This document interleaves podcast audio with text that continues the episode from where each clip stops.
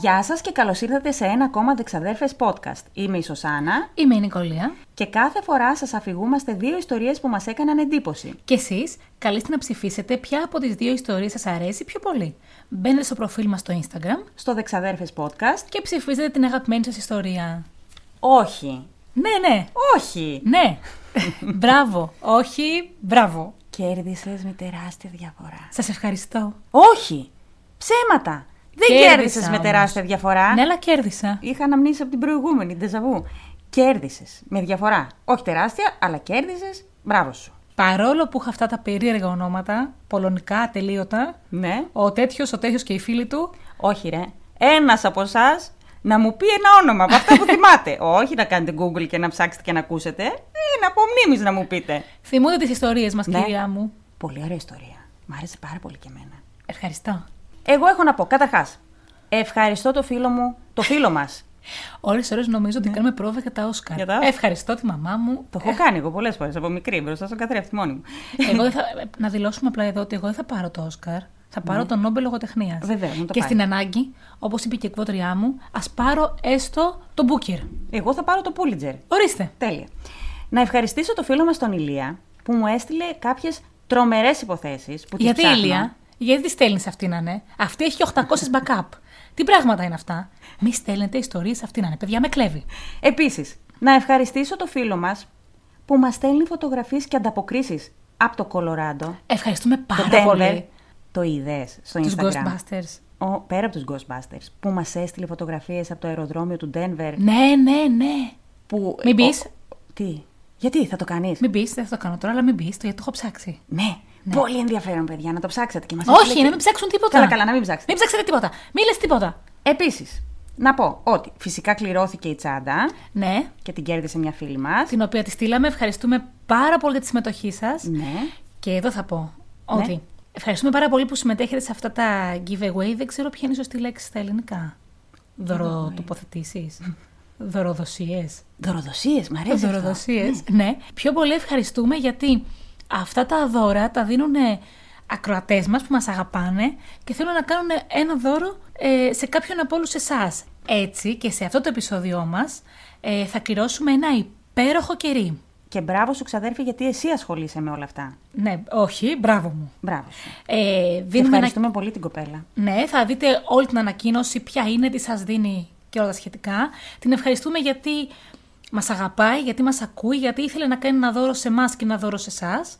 Σκεφτήκαμε να το δώσουμε λίγο πιο μετά προς τις γιορτές, αλλά είναι κρίμα γιατί είναι τόσο ωραίο και τόσο από καρδιάς δώρο που θα το κάνουμε κατευθείαν. Είναι πολύ σπουδαίο που μας δίνουν τα ίδια τα παιδιά για τα παιδιά. Ναι. Για τους ακροατές. Και έτσι λοιπόν για αυτό το giveaway το καινούριο ευχαριστούμε το Flowers Creation and More που ουσιαστικά είναι Fiorista.flowers workshop. Και είναι υπέροχο, είναι όλα χειροποίητα. Η κοπέλα κάθε φορά που κάνει ε, κάτι από αυτά, ακούει τα δικά μας podcast. Αχ, τι ωραία. Ναι. Αλήθεια. Βεβαίως. Την ευχαριστούμε πάρα πολύ. Πριν πεις εσύ την ε, Άχρηστη πληροφορία της ημέρας. άχρηστη πληροφορία της ημέρας, να ευχαριστήσω. Πάλι. Ναι, βεβαίως, έχω να ευχαριστήσω πολλούς. Τη φίλη μας τη Σταυρούλα, που ενώ εγώ είχα ξεκινήσει να κάνω άλλο, άλλο θέμα, μου έστειλε αυτό το θέμα. Πραγματικά θα κάνω ένα βίντεο με εικόνα όπου θα έχω το μικρόφωνο αυτό που μιλάμε, θα το κρατάω και θα λέω γιατί παιδιά, γιατί τι στέλνετε ιδέες, θέλετε να με κάψετε. Δεν Όχι, εξηγείτε. να σου εξηγήσω. Να μην μου εξηγήσεις τίποτα. Την ήξερα την ιστορία. Απλά είχα ετοιμάσει μια άλλη. Και έλεγα από μέσα μου, «Μμμ, αυτήν δεν θα κερδίσω αυτή τη φορά. Είναι καλή, αλλά δεν έχει ρε παιδί μου. αυτό το- Καταλάβατε τι έκανε. Ήξερε την ιστορία, είχε ετοιμάσει μια άλλη, ήξερε ότι θα κερδίσει με αυτή που ετοίμασε. Και επειδή εσείς τη στείλατε άλλη Σταυρούλα. ιδέα. Ναι. Γιατί Σταυρούλα; Γιατί Σταυρούλα; Γιατί; Έχεις και ωραίο όνομα, το όνομα της πεθεράς μου. Γιατί Σταυρούλα; Ναι. Και μου στέλνει την υπόθεση και λέω: Ναι, ρε φίλε, αυτή θα κάνω. Τη θυμήθηκα εγώ. Την είχα ακούσει πριν ένα-δύο χρόνια. Αν ακούγονται ήχοι σε αυτό το podcast, είναι επειδή εγώ από τα νεύρα μου χτυπάω το τραπέζι, να ξέρετε. Σε ευχαριστώ, Σταυρούλα. Όχι, Σταυρούλα. Και στο καπάκι μας, μου έστειλε ο φίλος μας ο Γιώργος, χαιρετίσματα Γιώργο, Χαιρετίσματα στο Γιώργο. την ίδια υπόθεση και του λέω μόλις τελείωσα να τη γράφει ένα απίστευτο. Έτσι, Γιώργο, ε. Θα πούμε, Εντάξει. Γιώργο, θα σας δείξω εγώ. Να ξέρετε ότι η βασίλισσα της καρδιάς σας θα σας μαλώσει γι' αυτό. Αχ, αυτό ακούγεται πολύ, κάπως, να ξέρεις. λοιπόν, εσύ έχεις κάτι να πεις; Βεβαίως, έχω την άχρηστη προφορά της ημέρας, Ναι. η οποία δεν ξέρω αν είναι άχρηστη, απλά τη διάβασα εχθές, Ναι. έπεσε κατά λάθος στα χέρια μου και εντυπωσιάστηκα. Ναι. Θα το ξεκινήσω ακριβώς όπως το έλεγε ο τίτλος στο, στο ίντερνετ. Ανθρώπινο κρανίο εντοπίστηκε στο τμήμα του Halloween ενός καταστήματος που διέθετε μεταχειρισμένα είδη τα οποία πολλούνταν για δράσεις φιλανθρωπίας. Όχι. Αλήθεια. Το ανθρώπινο κρανίο που βρισκόταν εκεί το διέκρινε ένας ανθρωπολόγος ο οποίος το είδε το Σάββατο που πέρασε και του μοιάξε με ανθρώπινο. Έτσι λοιπόν πήγε ο Σερίφης εκεί, είναι στην κομιτεία Lee County, είναι κάπου στο- στις ΗΠΑ, Πολιτείες, όπου εντοπίσανε αυτό το κρανίο. Ο ιδιοκτήτης του καταστήματος δήλωσε ότι αυτό το κρανίο βρισκόταν σε ένα αποθηκευτικό χώρο που τον είχε αγοράσει τα προηγούμενα χρόνια. Δεν είχε ιδέα. Και βέβαια το πιο εντυπωσιακό δεν είναι αυτό. Το πιο εντυπωσιακό είναι ότι ε, ένα άλογο τη αστυνομία ενημέρωσε ότι δεν είναι και κάτι τόσο φοβερό αυτό που συνέβη, γιατί ένα παρόμοιο έβριμα βρεθήκε στην Αριζόνα το Σεπτέμβριο που πέρασε. Δεν Πάλι σε κουτί δωρεάς σε ένα φιλανθρωπικό κατάστημα. Αλήθεια τώρα. Αλήθεια. Αλλά είπαν ότι μάλλον αυτά τα κρανία είναι λίγο πιο αρχαία και δεν σχετίζονται με κάποιο πρόσφατο έγκλημα. Δηλαδή, πάτε να ψωνίσει τώρα, ας πούμε, από κρυάτικα. Ναι. Γιατί, Ναι, τύπου Halloween, ναι. όχι, ρε παιδί μου, δικά μας, από κρυάτικα. Ναι. Το Φλεβάρι. Ναι. Και εκεί που ψωνίσει, θες να ντυθεί, ξέρω εγώ, βρικολακάκι. Ναι. Και έτσι να πάρεις και ένα κρανίο, να γίνεις άμλετ, να πεις να ζει κανείς ή να μην ζει, να το κρατήσεις. Και εκεί, χοπ, αμάν, Και να το ανθρώπινο. πας σπίτι σου και να κοιμάσαι και να μην ξέρεις ότι είναι ανθρώπινο. Ναι. Και να το πας σπίτι Και να σου πει κοιμάσαι- κιόλα, έλα μωρή, μην κάνεις έτσι, έχει ξανασυμβεί. Πέρσι στι απόκριες. Όχι, ρε φίλε, όχι, δεν γίνονται αυτά. Αυτό ήταν η άσχετη πληροφορία της ημέρας που έπρεπε να τη μοιραστώ μαζί σου. Έπρεπε να την πεις. Να τώρα, όσο, όση ώρα εσύ μιλούσες, θυμήθηκα κάτι που σου έστειλα μέσα στη βδομάδα. Πραγματικά πρέπει αυτά που μιλάμε μεταξύ μας να τα σηκώνουμε. Ε, δεν γέλασα τόσο πολύ με αυτό που σου έστειλα. Γέλασα. Αλλά γέλασα πιο πολύ με την απάντησή σου. Μισό λεπτάκι θα σας πω, παιδιά. Για πες. Μέσα στην εβδομάδα, λοιπόν, στέλνω στην ξαδέρφη Νικολία ένα μήνυμα. Βλέπω λοιπόν την ιστορία που λέει: Γυναίκα για 28 χρόνια παρίστανε την τυφλή για να μην χαιρετάει τον κόσμο. Το στέλνω στην ξαδέρφη και από κάτω γράφει ξαδέρφη: Μη σου μπαίνουν ιδέες. Πόσο καλά με ξέρεις. Όχι τίποτα. Θα πρέπει να κάνουμε ολόκληρα επεισόδια που να λέμε ότι σιγά σιγά τυφλώνεσαι, να ξέρουν και οι ακροατές μας. Μην πούμε ξαφνικά, «Α, δεν βλέπει αυτή. Ελενάλντα. Έλα. Λοιπόν, ρίξε το κέρμα. Ρίχνω το κέρμα. Όχι ρε εσύ πάλι γράμματα. Πόσο πολύ στεναχωρέθηκα. Δεν πειράζει, μην γκρινιάζεις, αφού θα κερδίσει με την ιστορία που σου είπε ακροάτρια. Γιατί σταυρούλα. Ναι, αλλά κουράστηκα να ξεκινάω Όσο πρώτη. θα λέει η ιστορία σου και θα γίνεται καλή, εγώ θα μουρμουράω. Γιατί σταυρούλα; Γιατί σταυρούλα; Γιατί; Λοιπόν, και όταν κερδίζω θα ανεβάζεις post. Γιατί σταυρούλα; λοιπόν. Σιγά που θα σε αφήσω να κερδίσεις έτσι εύκολα. Λοιπόν. Αμαχητή. Όπως είπα και πριν, όπως προείπα, είπα ότι αυτή τη φορά. Όπως είπα και πριν, όπως προείπα, είπα και αυτή τη φορά. είναι όλο πλεονασμός Όλο λάθος. μέσα σε μια πρόταση η οποία δεν είχε καν τελεία. Αποφάσισα να βρω μια πάρα πολύ δυνατή ιστορία για να μπορέσω κι εγώ μια φορά να νικήσω. Έχεις τρεις συνεχόμενες νίκες. Θε να σου φέρω χαρτομάτιλα να κλάψεις; Όχι. Να θυμίσουμε σε άλλες σεζόν πόσο έκανε σερή. Όχι. Η σημερινή ιστορία λοιπόν έχει να κάνει με μια γυναίκα που μέχρι το τέλος, όταν ακούσετε όλα αυτά που έχω να σας πω, είμαι σίγουρη ότι θα έχετε τα ίδια συναισθήματα για αυτήν που είχα και εγώ. Δεν θα πω κάτι άλλο προς το παρόν, θα καταλάβετε αργότερα.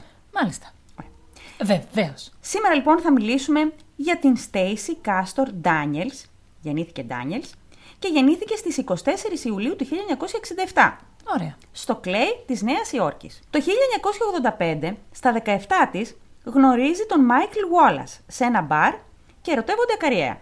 Η Στέισι πάντα ήταν ένα πολύ ήσυχο και εσωστρεφές κορίτσι και ο Μάικλ ήταν ακριβώς το αντίθετο. Ένας άνθρωπος που του άρεσε πάρα πολύ να πίνει, να γλυντάει, να πηγαίνει σε πάρτι, σε μπαρ, σε όλα αυτά. Οι φίλοι τους όμως έλεγαν ότι έδειχναν πάρα πολύ ερωτευμένοι και ότι ήταν το ιδανικό ζευγάρι. Παντρεύτηκαν μετά από πέντε χρόνια σχέσης, το 1990 τον Απρίλιο, και πολύ σύντομα απέκτησαν και δύο παιδιά, την Άσλι και την Μπρι. Η Στέισι δούλευε σε τηλεφωνικό κέντρο για ασθενοφόρα. Α, οκ. Ναι. Call 911, ξέρω εγώ. Ναι. τύπου.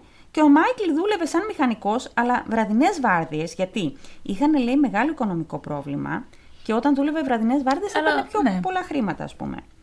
Ζοριζόντουσαν οικονομικά, παρόλα αυτά τα κατάφερναν να τα βγάζουν πέρα. Όμως, η Στέισι δούλευε πρωί και ο Μάικλ δούλευε βράδια. Δεν βρίσκονταν. Σχεδόν ποτέ. Οπότε αυτό άρχισε να κάπως φθείρει τη σχέση τους. Να αποξενώνει το ζευγάρι. Ναι. Τένια μακρύ.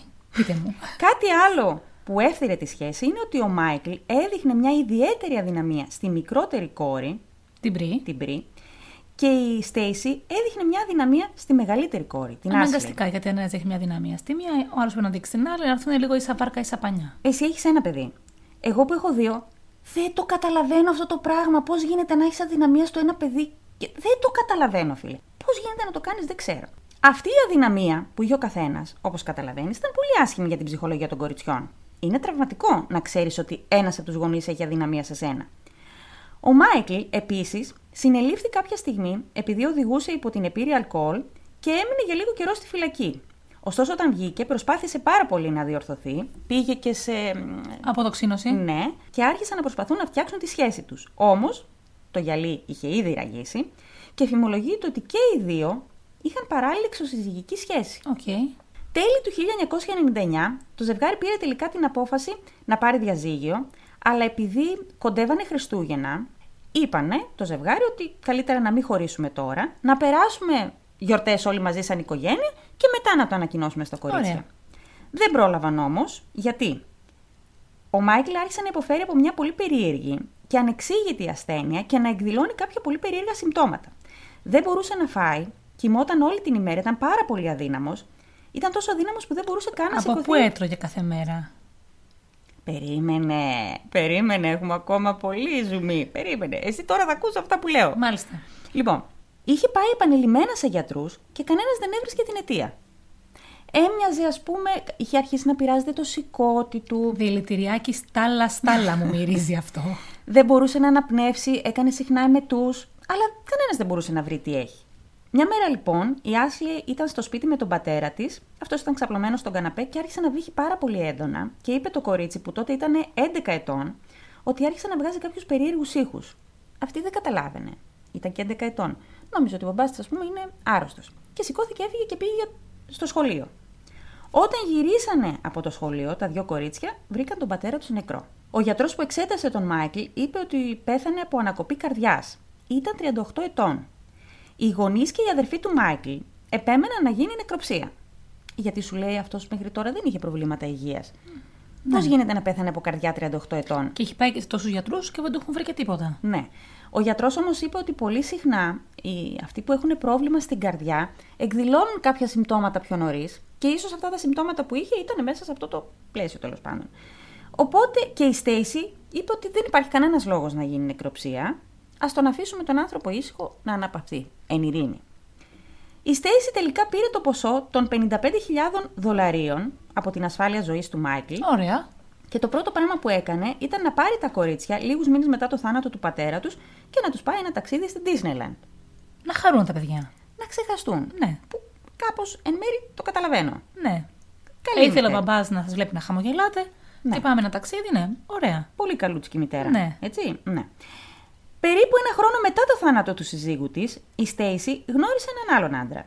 Τον David Κάστορ. Εξού και Στέισι Ωραία. Κάστορ. Ο David ήταν το ακριβώς αντίθετο του πρώτου συζύγου της. Ήταν πάρα πολύ όριμος και σοβαρός, δεν του άρεσε να πίνει και να ξενυχτάει, πρόσεχε πάρα πολύ τη διατροφή του και ήταν πάρα πολύ αθλητικός. Ο David είχε έναν γιο από τον πρώτο του γάμο, τον David Jr.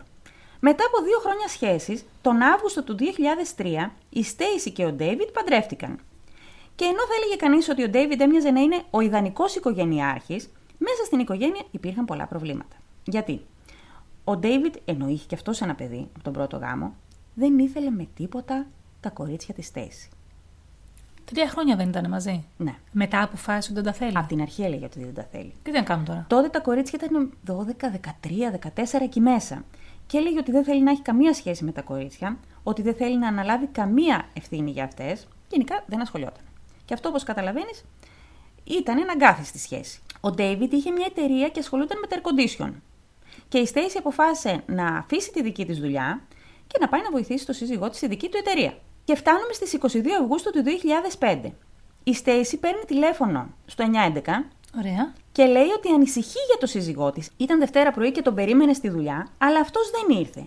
Και είπε ότι την τελευταία φορά που Από τον πού είδε. τον περίμενε, δεν ήταν στο σπίτι μαζί; Όχι, γιατί; Είχαν μαλώσει αυτή το Σάββατο πολύ άσχημα. Ναι.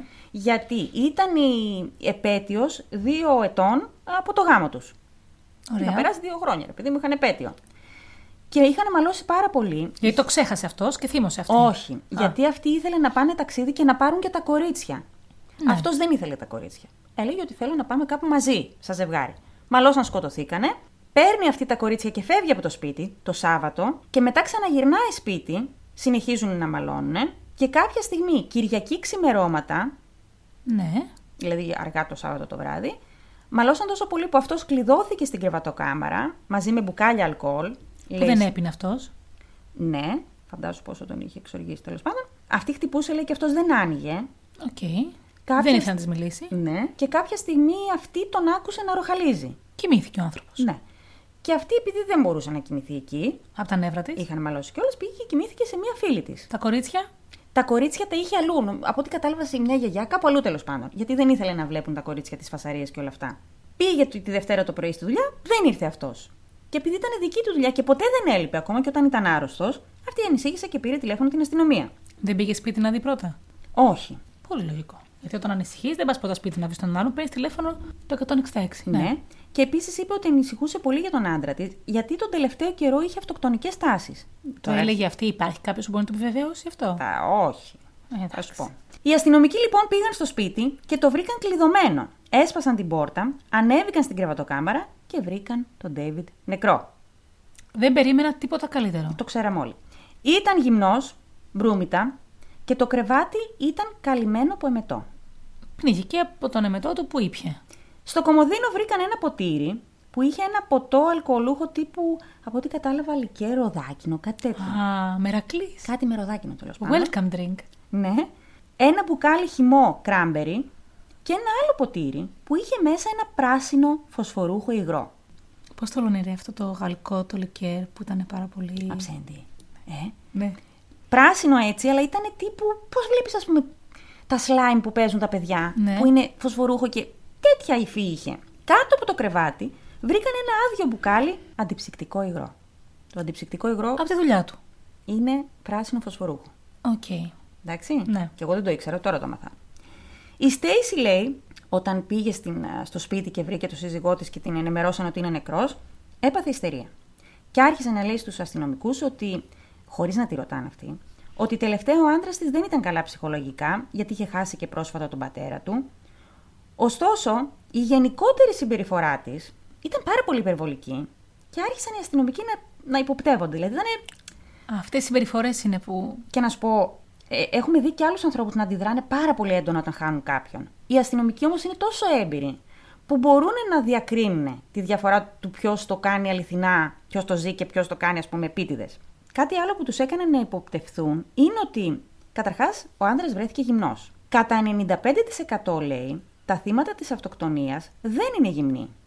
Που έχει μια λογική, δηλαδή ο άλλος. Δεν αυτοκτόνησε. Αυτό ισχυρίστηκε αυτή. Γιατί μέσα στο μυαλό μου, ας πούμε, τώρα όλη αυτή η εικόνα του εγκλήματος δείχνει έναν άνθρωπο ο οποίος ήπια πάρα πολύ, διάφορα. Αμφιβάλλον θα έπαιρνε το, ψυχ- το αντιψυκτικό, αλλά whatever. Ζεστάθηκε πάρα πολύ από το αλκοόλ. Έσκασε, εξεντήθηκε, όπως έπεσε, έκανε μετό, πνίγηκε στον εμετό του. Α, άρα εσύ λες ότι δεν αυτοκτόνησε, απλά ήταν ας πούμε ο θάνατός του... Αναγκαστικός. Έτσι, έπεσε και μπρούμητα, ναι. οπότε. Ναι, έχει μια λογική όπως το λες. Συνεχίζουν οι αστυνομικοί να ψάχνουν και μέσα στα σκουπίδια βρίσκουν... Τώρα δεν ξέρω πώς θα το πω αυτό στα ελληνικά. Δεν υπάρχει λέξη στα ελληνικά, το ψάξα. Στα αγγλικά είναι baster, turkey baster. Είναι ένα τύπου φαντάσου μεγάλο σταγονόμετρο Ναι.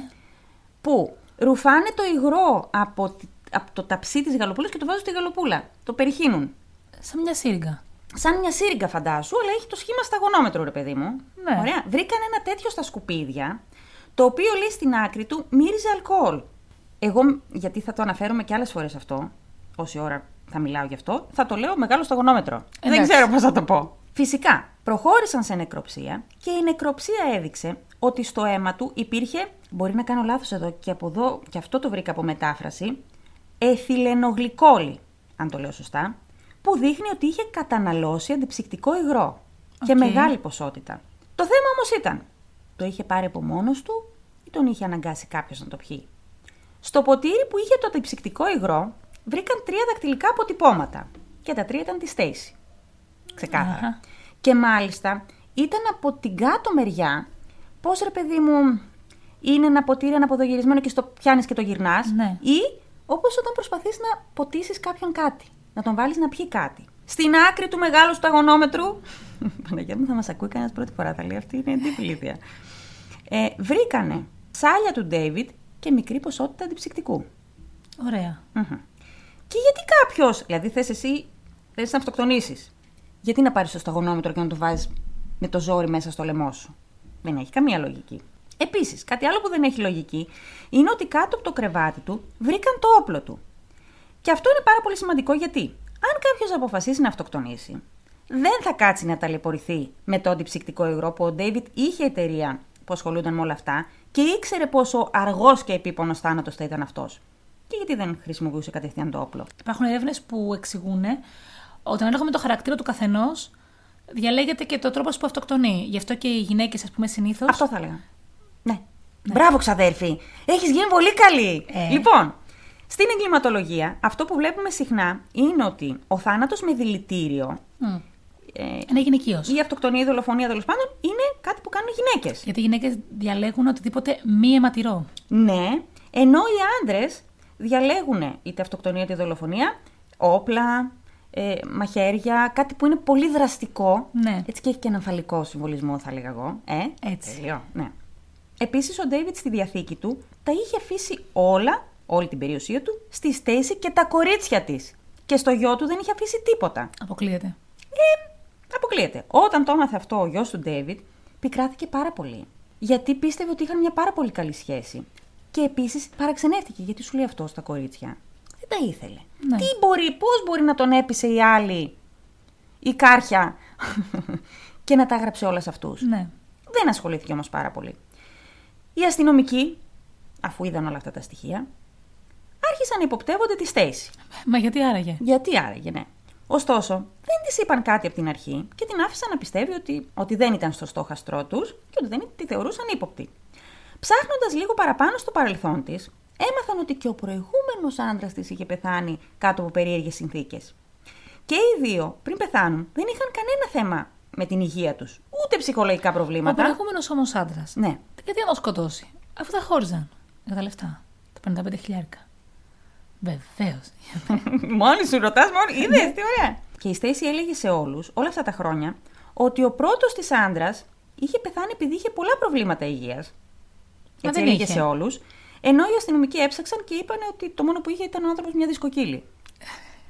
Ναι. Αυτό δεν με συμφέρει καθόλου. Έχω δύο.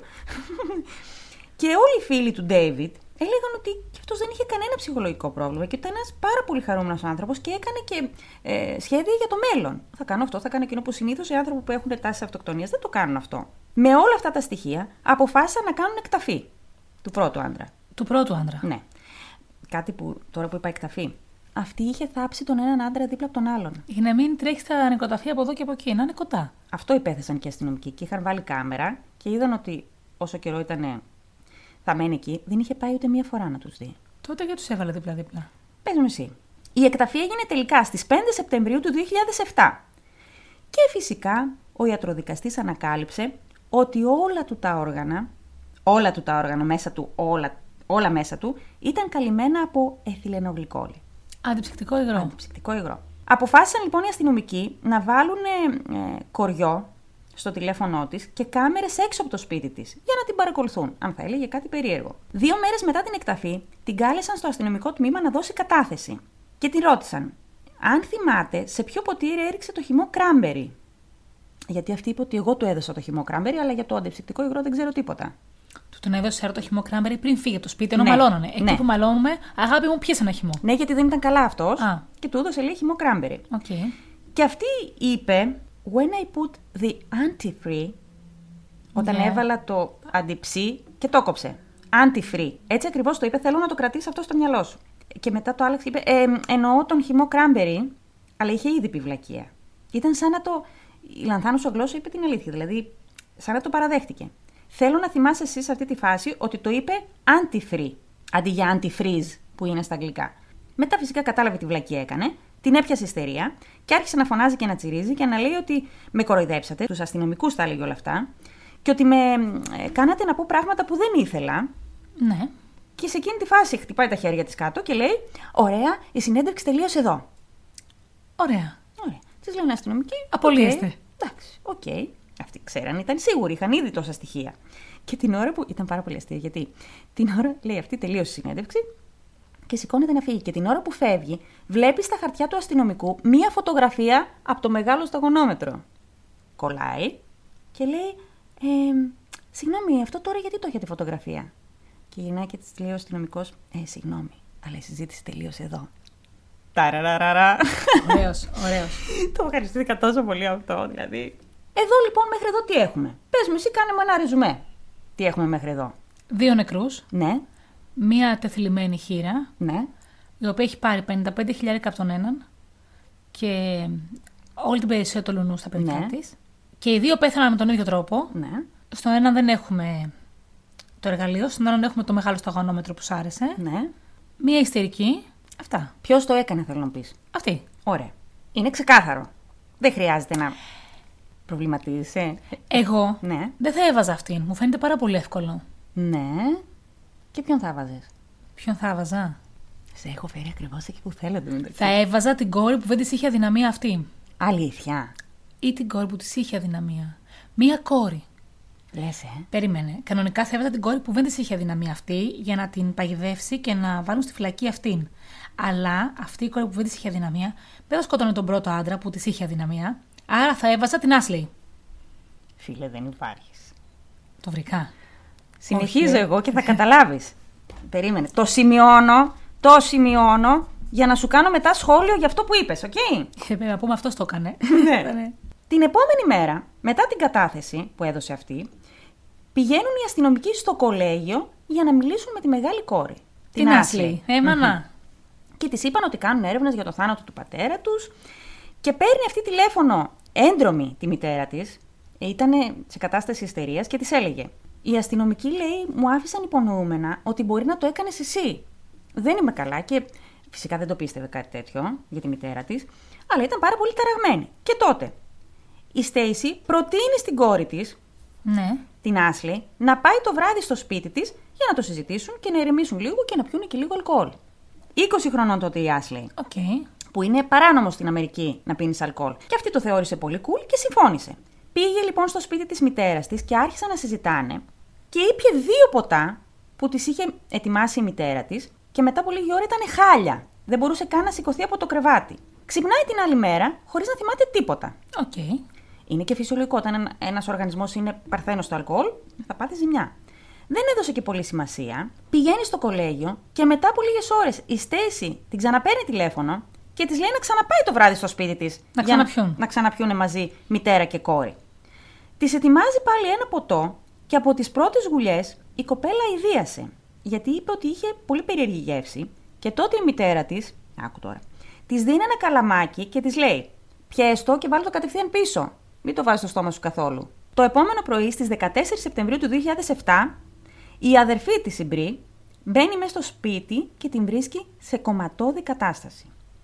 Καλεί τη μητέρα της, η μητέρα της έλειπε, Είδε στη δουλειά του πεθαμένου άντρα της. ναι, και η μητέρα. και η μητέρα καλεί το ασθενοφόρο. Και λέει συγκεκριμένα στο, ασθενο- στο, στο τηλεφωνικό κέντρο: Η κόρη μου πήρε πάρα πολλά χάπια και έχει πιει πολύ αλκοόλ.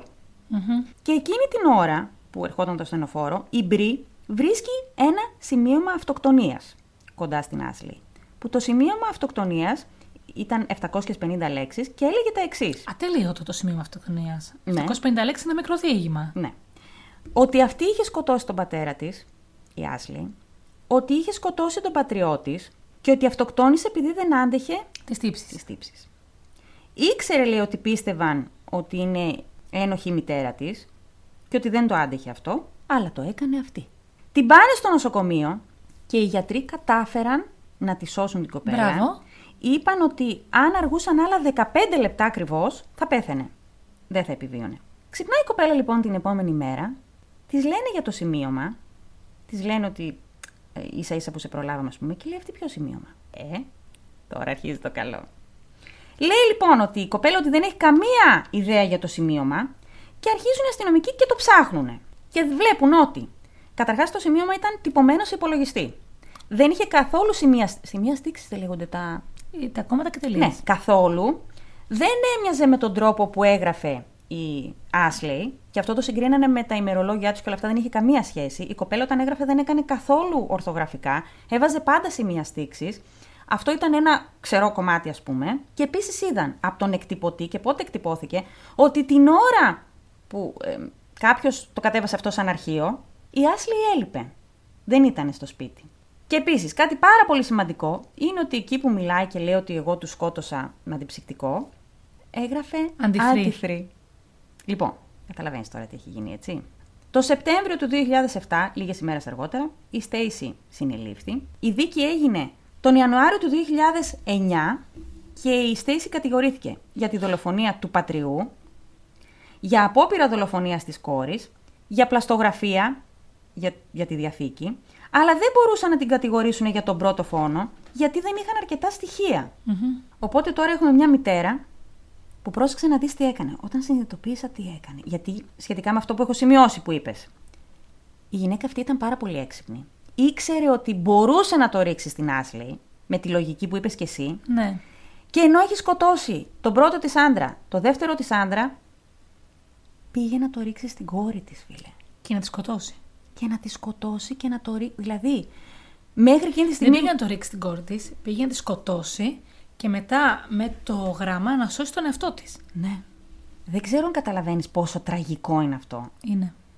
Επέμενε μέχρι την ημέρα που πέθανε, γιατί τελικά αυτή πέθανε στις Με 11 αντιψυκτικό. Ιουνίου, όχι, μέσα στη φυλακή, γιατί καταδικάστηκε σε 51 χρόνια φυλάκισης. Επέμενε μέχρι την ημέρα που πέθανε ότι δεν το είχε κάνει αυτή και ότι το έκανε η Άσλey. Φίλε, έχεις κάνει τόσα τραγικά πράγματα και το ρίχνεις στο παιδί σου που, α- που άλλοι άνθρωποι Θα μπαίνω μπροστά. ε, θα σκότωνες για το παιδί σου εσύ. Δεν ξέρω αν καταλαβαίνεις. Άμα κάποιος πήρε στο παιδί σου οτιδήποτε, θα σκότωνες εσύ και αυτή πήγε να το ρίξει στην κόρη της και να τη σκοτώσει κιόλας. Και πέθανε μέσα στη φυλακή στις 11 Ιουνίου του 2016 από καρδιά. 48 ετών.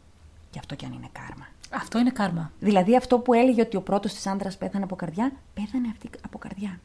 Η Άσλι και η Μπρι κατέθεσαν στο δικαστήριο. Άμα δεις, εγώ που κάθισα και είδα την ομιλία της κοπέλας, είναι. Δηλαδή σε κάνει να, να ραγίζει η καρδιά σου με αυτά που λέει. Δεν της ξαναμίλησαν ποτέ, Ε, λογικό. ποτέ μετά το δικαστήριο. Η γυναίκα πέθανε και δεν πήγαν καν στην κηδεία της. Και από τότε λέει η Άσλι και η Μπρι κάνουν συνέχεια ψυχοθεραπεία γιατί ήταν τρομερά τραυματικό. Και έχουν αρχίσει τώρα και λίγο, ας πούμε, το ξεπερνάνε και είπαν ότι την έχουν συγχωρέσει. Φίλε, πήγε να το ρίξει την κόρη της για να τη σκοτώσει κιόλας. Και είναι η κόρη που της είχε αδυναμία. Μα γι' αυτό είπα την Άσλey, γιατί λέω η Μπρι, Ναι. που δεν της είχε αδυναμία, δεν θα μπορούσε να έχει σκοτώσει τον πατέρα της που της είχε αδυναμία. Ναι. Και είπε, λέει, ότι.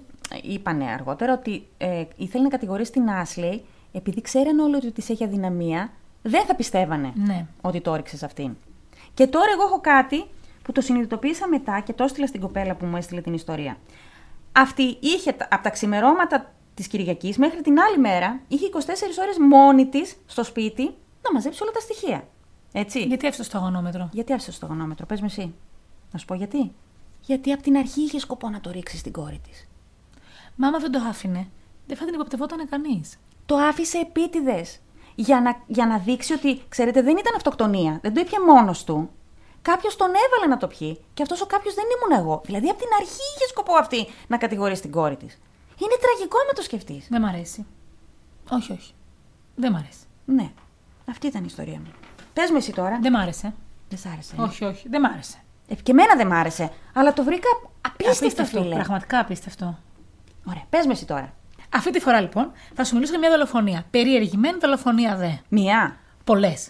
Multiple. Multiple. Ναι. Ε, κανονικά θα έπρεπε να έχουμε γυρίσει το επεισόδιο εχθές.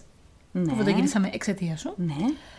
Ε, οπότε θα, η δολοφονία αυτή έγινε το 1983 στις 7 Νοεμβρίου. Αχ, σου χάλασα την τέτοια, το timing. Δεν πειράζει, χαλάλη σου. Γιατί πριν σου πω τι ακριβώς έγινε με τη δολοφονία, θα σε πάω μια μέρα μετά, δηλαδή στις 8 Νοεμβρίου, σαν σήμερα, Των αρχαγγέλων βοήθειά μας. Ναι. βεβαίως, όπου ο Ντέιβιτ Χέντριξ τηλεφωνεί στη γυναίκα του και αυτή δεν το σηκώνει.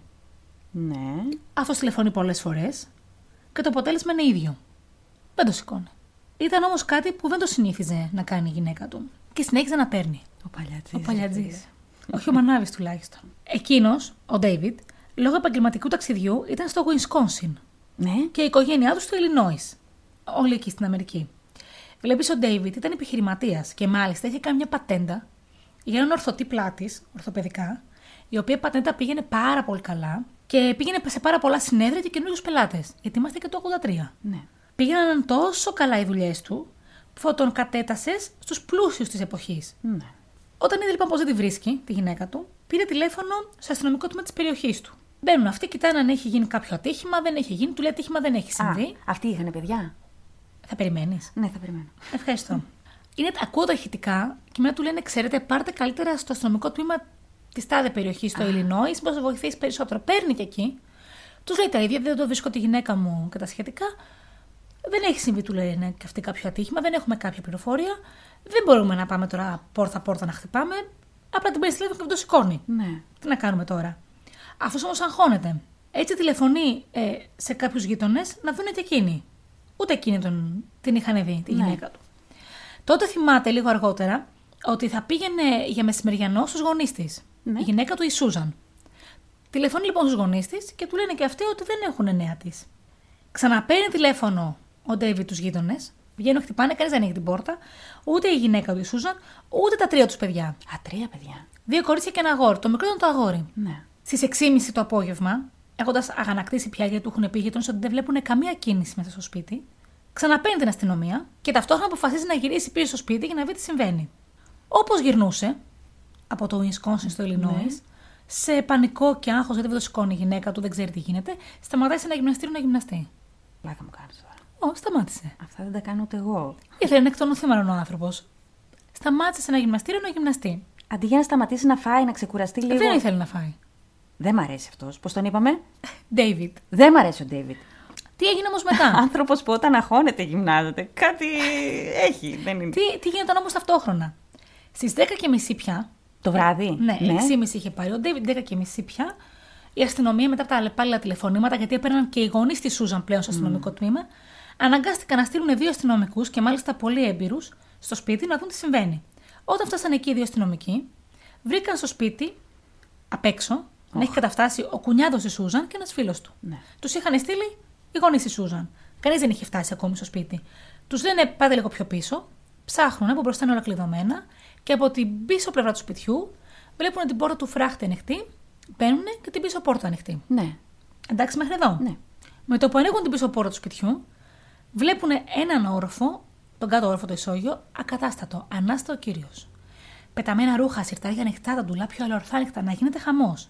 Και ανέβηκαν προς το δεύτερο όροφο, όπου η κατάσταση έγινε χειρότερη. Επίσης αναστατωμένος ο χώρος και σε ένα δωμάτιο βρήκαν και τα τρία παιδιά μαζί, δολοφονημένα, και προχωράνε στην κυρίως κρεβατοκάμαρα, όπου βρίσκουν δολοφονημένη και τη Σούζαν. Έλα ρε. Ο μικρός γιος της οικογένειας ήταν και ο χειρότερα χτυπημένος. Μμμ. Τους είχαν σκοτώσει και τα παιδιά και τη Σούζαν με χτυπήματα στο λαιμό και στο κεφάλι, με, ένα, μα- με ένα μαχαίρι και ένα τσακούρι.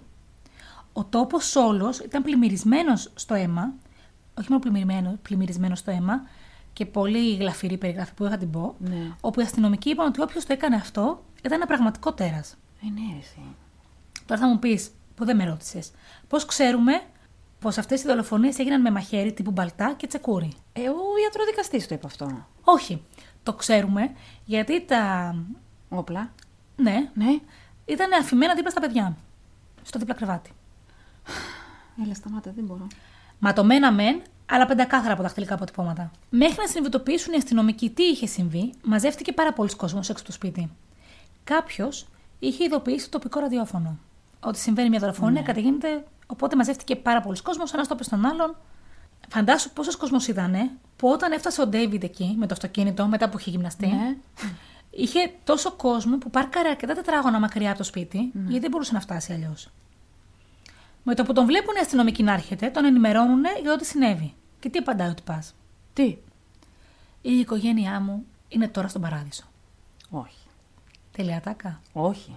Βέβαια, αυτό υποστηρίζεται κάπως, που είπε ο Πώς; Ντέιβιτ. Γιατί; Γιατί η οικογένειά του και αυτός ανήκανε σε ένα πολύ αυστηρό τμήμα του προτεσταντισμού των αδελφών Πλίμουθ. Ναι. Πρώτη φορά το ακούω αυτό. Αλήθεια σου λέω. Ε. Και βάσει αυτού του προτεσταντισμού, αυτού του τομέα του προτεσταντισμού λειτουργούσε και ολόκληρη η οικογένεια. Αλλά και πάλι, όσο θρήσκο και να είσαι, δεν δικαιολογείται αυτή η αντίδραση. Ε, ναι, Όσο και να πιστεύεις στον παράδεισο και στο Χριστό, το Θεό, οπουδήποτε. Θα το πεις αυτό. Αλλά μπορεί να το πεις μετά Εκείνη από την ώρα δύο-τρεις που σε μέρες. έχουν ενημερώσει ότι μόλις δολοφονήθηκαν Όχι. όλοι. Εκείνη την ώρα χτυπιέσαι, κλε. Δεν είναι, είναι ό,τι χειρότερο σου έχει συμβεί. Αμέσως μετά λοιπόν τον άρπαξαν και τον πήγαν σε ένα γειτονικό σπίτι, γιατί του το απαγόρευσαν το να μπει μέσα. Προφανώς. Ε, όπου άρχισαν να του κάνουν πολλές ερωτήσεις. Γιατί ήταν και ο μοναδικός επιζών, όπως καταλαβαίνουμε. Ναι. Λίγο αργότερα από τις πολλές ερωτήσεις, Περίμενε. Ποιος μοναδικός επιζών; Ο μόνο από την οικογένεια, δεν Α, είναι. ναι, ναι, ναι, σωστά, ναι. Δεν μ' αρέσει, δεν τον θέλω. Τον πουλάω. τον πουλάω μαζί με τη Στέιση. Ωραία. Να τελειώσουμε όμως και να τον πουλήσουμε μετά. Ναι. Ε, Λίγο αργότερα τον πήγαν και στο αστυνομικό τμήμα για να γράψουν τη μαρτυρία του. δεν ναι, μπορούσαν να τα βέβαια. κάνουν όλα εκεί. Και να γράψουν κιόλας τι έκανε ο ίδιος την προηγούμενη μέρα. Ήταν όμως στο Wisconsin. Ναι, να τους... Μα θα σου εξηγήσω γιατί το ρωτάνε. Ναι. Και ταυτόχρονα που τον είχαν στο αστυνομικό τμήμα και να τους πει τι ακριβώς έκανε την προηγούμενη μέρα, να ψάξουν και το γραφείο του. Το γραφείο του που ήταν. Στο Wisconsin; Στο Illinois. Α, ωραία, ναι. Στο Wisconsin είχε πάει σε πελάτικη Α, συνέδριο. Ναι, σωστά. Α μάθουμε λοιπόν τι έκανε ο Ντέιβιτ τη μέρα του φόνου. Ναι. Γιατί αυτό μας έκαιγε. Τη μέρα του φόνου ήταν στο Illinois. Γύρισε από τη δουλειά του γύρω στις 4. Ασχολήθηκε με μία μηχανή που έχει. Την σουλούπουσε, τη σημάδεψε τα υγρά της, τα αυτά της και την πήγε σε ένα υπόστεγο για το χειμώνα. Γιατί έχουν ένα τύπου σαν αποθήκη. Ναι. Σε ένα μικρό αεροδρόμιο εκεί, κοντά στο Illinois, όπου εκεί θα πήγαινε για τη μηχανή του. Τώρα, μάλλον είχαν και ένα μικρό αεροσκάφος. Σου είπα ήταν πολύ πλούσιοι. Α, ήταν ε, να βρίσκεται. Ναι, είχε, ήταν πολύ πλούσιοι, απλά τα πιο πολλά υλικά αγαθά ήταν κυρίως γύρω από τον εαυτό του. Μετά πήγε τη μηχανή στην αποθήκη, γύρισε σπίτι. Η Σούζαν έφυγε λίγο αργότερα και πήγε σε ένα baby shower. Α, ναι. Εκείνος πήρε τα παιδιά και πήγαν να φάνε μια χορτοφαγική πίτσα. Κατά τις 7.30 τελείωσαν το φαγητό το απόγευμα. Πέρασαν το σπίτι να πάρουν κάτι βιβλία, να τα επιστρέψουν στην δανειστική βιβλιοθήκη και να γυρίσουν σπίτι. Όλο αυτό τους έφτασε μέχρι τις 8.30 που φτάσανε σπίτι. Ναι. 8 και 4, ο τελευταίος που τους είδε ζωντανούς ήταν ο βιβλιοθυ... βιβλιοθηκονόμος. Ναι. Γυρίζουν σπίτι, τους διάβασε ένα βιβλίο. Ο Ντέιβιτ και τα παιδιά πέσανε για ύπνο. Μέχρι εδώ το λες και μια τυπική μέρα μιας κλασικής Τελείως. οικογένειας. Ναι. Μετά αρχίζει να ετοιμάζει τα πράγματά του εκείνος γιατί θα φεύγει για ταξίδι ναι. για το Wisconsin.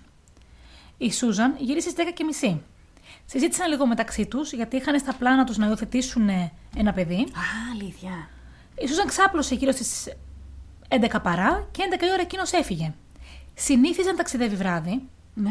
γιατί έτσι ήταν εκεί με την οικογένειά του όλη τη μέρα. Γλίτωνε το χρόνο της νύχτας, γλίτωνε και ένα βράδυ στο ξενοδοχείο, ήταν και ματζήρη. Ναι. Και έφτανε στο ξενοδοχείο μετά το πρωί. Πρωί και κάνει τις δουλειές. Ναι. Κάτι βέβαια αυτό που έλεγε για το πώς μετακινείται το επιβεβαίωσαν και τα αρχεία του των προηγούμενων ετών για το πώς μετακινείται. Ναι, ότι δεν αυτό έλεγε ήταν το- ψέματα, αυτό το έκανε. μοτίβο του, ας πούμε, Και ναι. η υπάλληλος που είχε έλεγε το ίδιο. Για το μόνο που δεν ήταν σίγουρος ο Ντέιβιτ ήταν αν είχε κλειδώσει την πόρτα. Που πάντα το έκανε, προσπαθούσε να το θυμηθεί με σιγουριά, αλλά δεν μπορούσε. Αν είχε κλειδώσει την πόρτα για να, για να είναι ασφαλής αυτή, ρε ναι, παιδί μου. πάντα το έκανε όταν έφυγε τη νύχτα. Ναι. Και τους έλεγε το κάνω αυτόματα.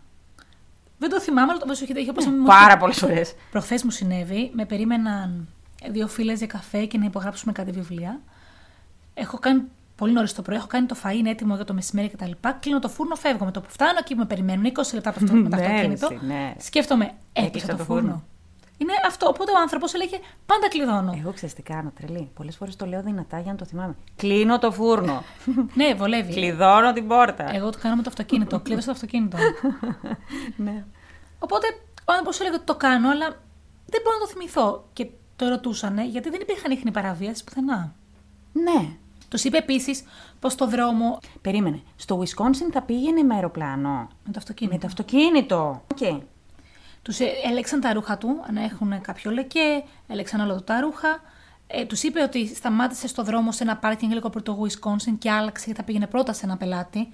Και τα αλλαγμένα ρούχα τους τα έδειξε, τα είχε όλα μαζί του. Και για να σε προλάβω, γιατί σε βλέπω, γιατί ε, μάλιστα στην πορεία ήθελε- είπε ότι άλλαξε, γιατί δεν ήθελε να πάει και τσαλακωμένος. Τόσες ώρες Έχει οδηγούσε. λογική αυτό. Και για να σε προλάβω λοιπόν, έψαξαν και σε όλα τα πάρκινγκ στον δρόμο όπως υπήρχαν κάποια ίχνη, δεν υπήρχε τίποτα. Και κανένα ίχνος αίματος πουθενά. Ναι. Γιατί το λέω πάλι αυτό, γιατί είπανε πως ο μόνος τρόπος που θα μπορούσε να φύγει ο δολοφόνος καθαρός από τον τόπο του εγκλήματος ήταν να είναι φάντασμα. Ναι, γιατί και ρούχα να αλλάξεις. Ήταν τόσο πλημμυρισμένο αυτό το Αυτό. αίμα από πα- παντού, στα δωμάτια, παντού και στις δύο κρεβατοκάμαρες. Αλλά όλο το υπόλοιπο σπίτι ήταν πεντακάθαρο. Πώς γίνεται αυτό, ρε. φίλε; Ακόμα και τα σιφόνια της τουαλέτας Α. έλεγξαν. Και τις δύο τουαλέτες επάνω και τη μία κάτω. Δεν υπήρχε τίποτα. Υπήρχε μόνο μία αχνήπατη μασιά στο πίσω μέρος του σπιτιού. Από εκεί που μπήκε ο. Όποιος μπήκε. Μάλλον. Μάλλον, ναι. Αλλά πρόσεξε. Πατούσας, όχι παπουτσιού. Πατούσας. Πατημασιά Ναι, ναι, ναι. πατούσας, όχι παπουτσιού. Οκ. Και είμαστε και Νοέμβρη μήνα. Όχι Ναι. Νοέμβρη του 2023. Νοέμβρη του κανονικό. 83, Ναι. Γνήσιο. Άρα τι έγινε. Ο δολοφόνος βγήκε στο δρόμο ολόγυμνος Ναι. και δεν έσταξε πουθενά μέσα στο υπόλοιπο σπίτι τίποτα; Αχ, δεν γίνεται. Γι' αυτό αυτό. ψάχνανε και τα ρούχα και τα πράγματα Ναι. του Ντέιβιντ. Γιατί είχαν ε, τσεκάρει ότι δεν έχει πάει σε κανένα πλυντήριο. Ναι. Και πώς κυκλοφόρησε μετά ο δολοφόνος, εφόσον βγήκε κοινός από το σπίτι; Ναι, κάτι πρέπει να έκανε. Είχε κρυμμένα ρούχα κάπου παραδίπλα; Άρα ξαφνικά το έγκλημα έγινε προμελετημένο; Γιατί τα χτυπήματα που είχαν τα πτώματα έδειχναν ότι, ήταν- ότι υπήρχαν προσωπικές διαφορές και πολύ μεγάλη οργή. Αυτό θα έλεγα, ναι. Ειδικά ρε φίλε στο μικρό Αλλά παιδάκι. παρόλα αυτά, οργή, διαφορές και τα φωνικά όπλα δίπλα. Γιατί αυτά τα δολοφονικά όπλα ήταν του σπιτιού. Δηλαδή μπήκε μέσα ο δολοφόνο και τα χρησιμοποίησε επί τη ευκαιρία. Ναι, δεν είναι ένα μοτίβο που βλέπει. Συνήθως δηλαδή όταν υπάρχουν τόσο ιδεχθή εγκλήματα που δείχνουν ότι υπήρχαν προηγούμενα ή πάθος ή οτιδήποτε, ε, ε, επειδή γίνονται πάνω στη, στην οργή της ώρας. Δεν ξέρω πώς να το πω. Αυτό ακριβώς. Άρα, άμα ήταν πάνω στη οργή της ώρας, δεν μπορούσε να είναι προμελετημένο, δεν μπορούσε Ναι. να έχει καθαρά ρούχα σε μια Ναι, άκρη, ναι. δεν μπορούσε να φύγει γυμνός. Ναι. Και πώς ήξερε πού είναι ο Μπαλτάς και το τσεκούρι; Και δεν θα τα άφηνε και εκεί. Συνήθως τα παίρνουν αυτοί Αυτό που το ακριβώς. κάνουν, ναι. Ή ήξεραν, όποιος μπήκε, ήξερε πού τα άφηναν οι Χέντριξ. Δεν έχει λογική. Μην ξέροντας λοιπόν και οι αστυνομικοί τι να κάνουν, αφήσαν τον Ντέιβιτ να φύγει.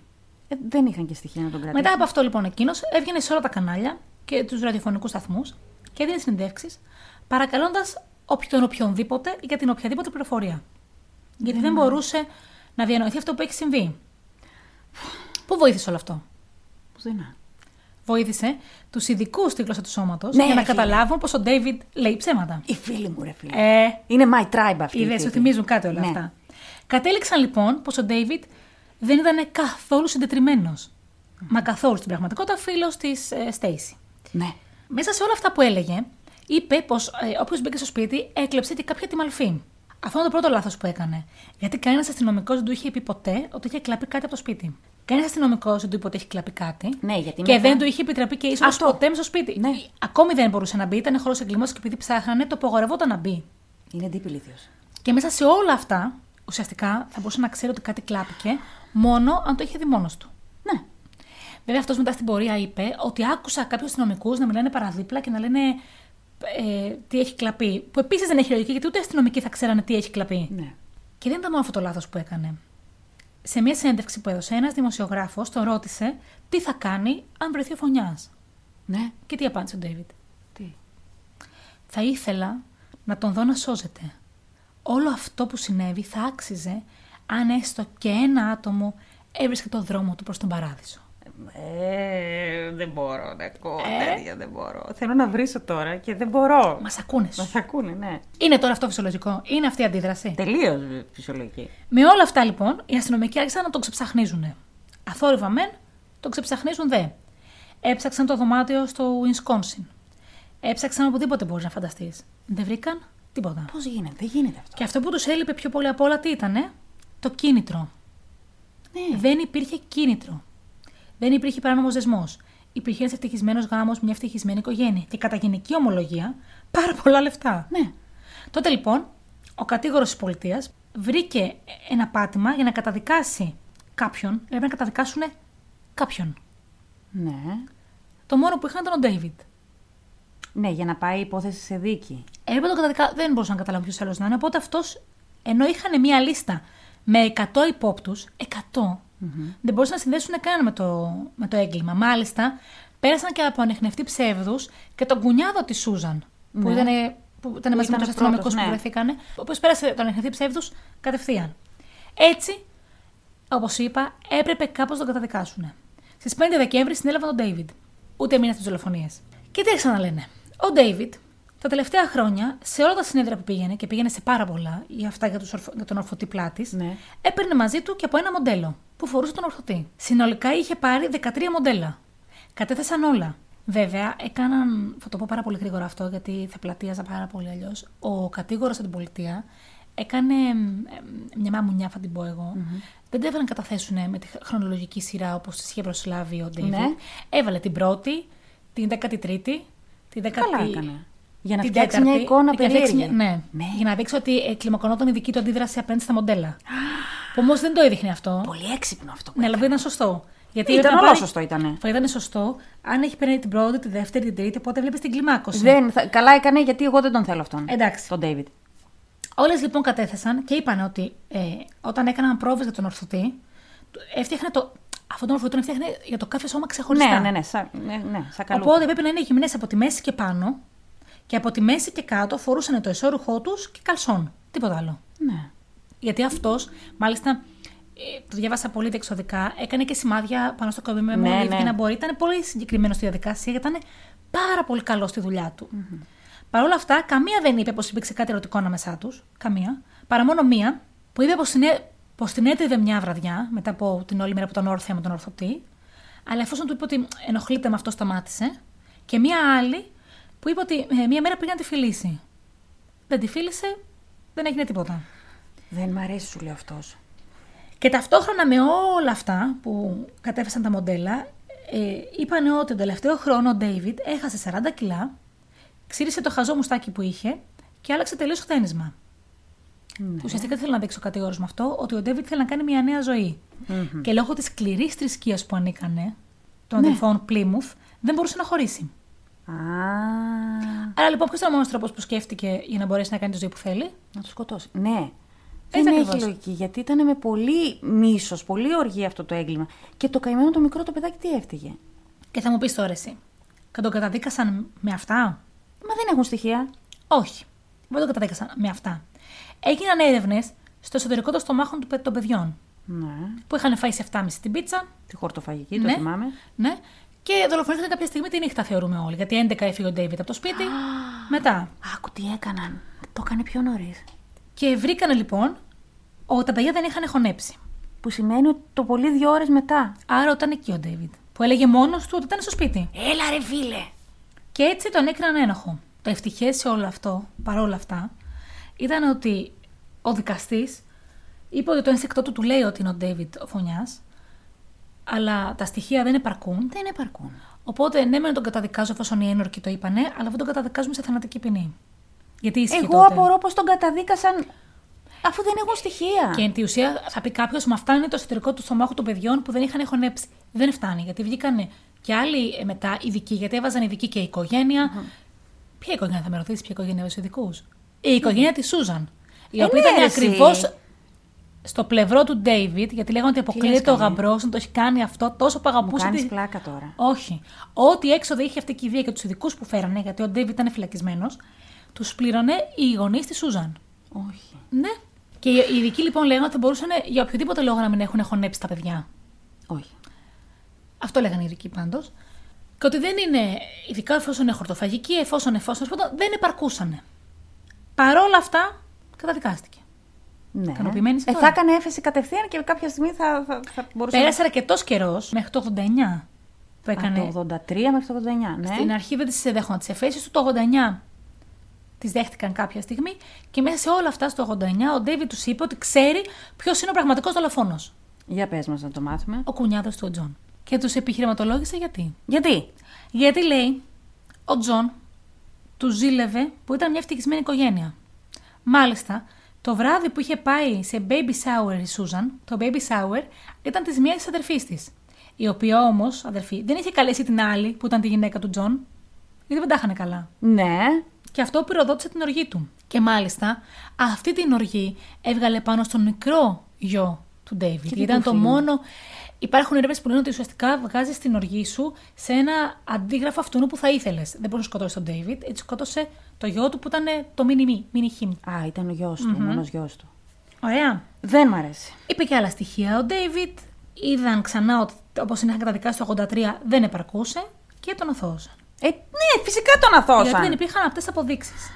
Μην Λίγο με μετά, συγχύσεις τώρα. Θέλω τσιγάρο. λίγο καιρό μετά, βγήκαν αρχεία που έλεγαν, βγήκαν αρχεία στη φόρα, που έλεγαν πως η γυναίκα του Τζον πήγε και είπε πως το βράδυ του φόνου ήταν μαζί της. Ναι. Μετά όμως το αναίρεσε. Γιατί; Και είπε ότι θυμάται ότι ο Τζον. Είπαμε, θυμόμαστε, έτσι ήταν ο πρώτος που έφτασε μαζί με τους αστυνομικούς Ναι. στο σπίτι. Αυτά όλα τα έχει πει η γυναίκα του Τζον, η Μάρθα, η αδελφή της Σούζαν ουσιαστικά, Ναι. το 2008. Είπε Ναι. πως εκείνο το βράδυ του φωνικού, ο Τζον γύρισε από το νοσοκομείο που δούλευε μέσα στα αίματα. Μαζί με ένα ζευγάρι κλειδιά. Πλύθηκε και της είπε ότι τα κλειδιά εκείνα ήταν ενός γιατρού. Αργότερα όμως που εκείνη το έψαξε, είδε ότι ο γιατρός που της είπε είναι όντως στο νοσοκομείο, απλά άρχισε να δουλεύει εκεί μετά την πρωτοχρονιά.